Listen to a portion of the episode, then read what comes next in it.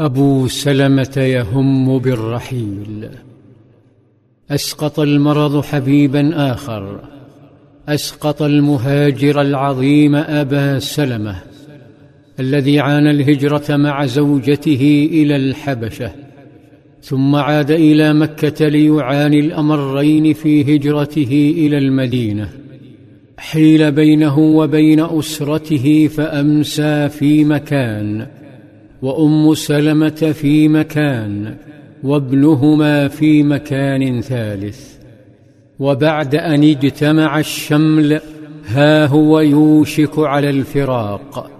يدخل صلى الله عليه وسلم عليه فإذا هند أم سلمة تبكي تبكي شريك المعاناة والنضال.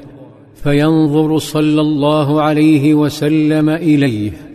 فإذا بصره قد شق فيمد يده برفق ويغمض عينيه ويقول لمن حوله إن الروح إذا قبض تبعه البصر فضج ناس من أهله بالبكاء.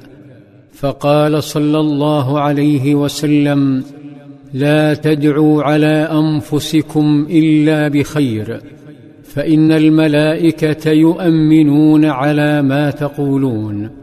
ثم قال صلى الله عليه وسلم اللهم اغفر لأبي سلمة وارفع درجته في المهديين واخلفه في عقبه في الغابرين واغفر لنا وله يا رب العالمين وافسح له في قبره ونور له فيه.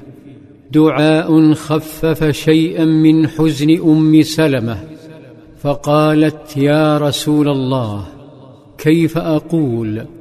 قال قولي اللهم اغفر لنا وله وأعقبني منه عقبى حسنة فدعت وكأنها تتساءل ومن مثل أبي سلمة؟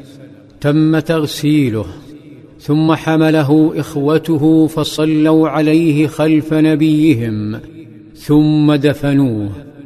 غادر أبو سلمة فالناس تغادر أناس ترحل وآخرون يولدون.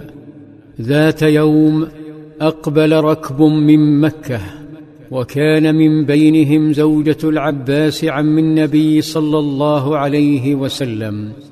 امرأة مؤمنة تدعى أم الفضل. تاركة ابنها الكبير الفضل وأخاه الصغير عبد الله في مكة مع والدهما. وكان معها ابنها الرضيع قثم. بقيت في المدينة مدة. وفي إحدى الليالي رأت رؤيا اخافتها رأت أن جزءا من جسد النبي صلى الله عليه وسلم في بيتها فأقلقتها الرؤيا وجزعت منها وخشيت أن تكون شرا. وفي اليوم التالي انطلقت إلى نبيها صلى الله عليه وسلم ولما دخلت بيته قالت له إني رأيت في منامي في بيتي أو حجرتي عضوا من أعضائك فجزعت. فطمأنها صلى الله عليه وسلم وبشرها فقال تلد فاطمة إن شاء الله غلاما فتكفلينه. كانت فاطمة حاملا. ولما جاءها المخاض ولدت طفلا كالصباح. فأرسلت تبشر والدها صلى الله عليه وسلم فأقبل ليرى حفيده. دخل على الزهراء التي كانت إذا دخل عليها قامت إليه فأخذت بيده فقبلته وأجلسته في مجلسها. فقال صلى الله عليه وسلم ارون ابني. فوضعوه بين يديه فقبله وقال ما سميتموه؟ فقال علي والسرور يجتاح قلبه سميته حربا.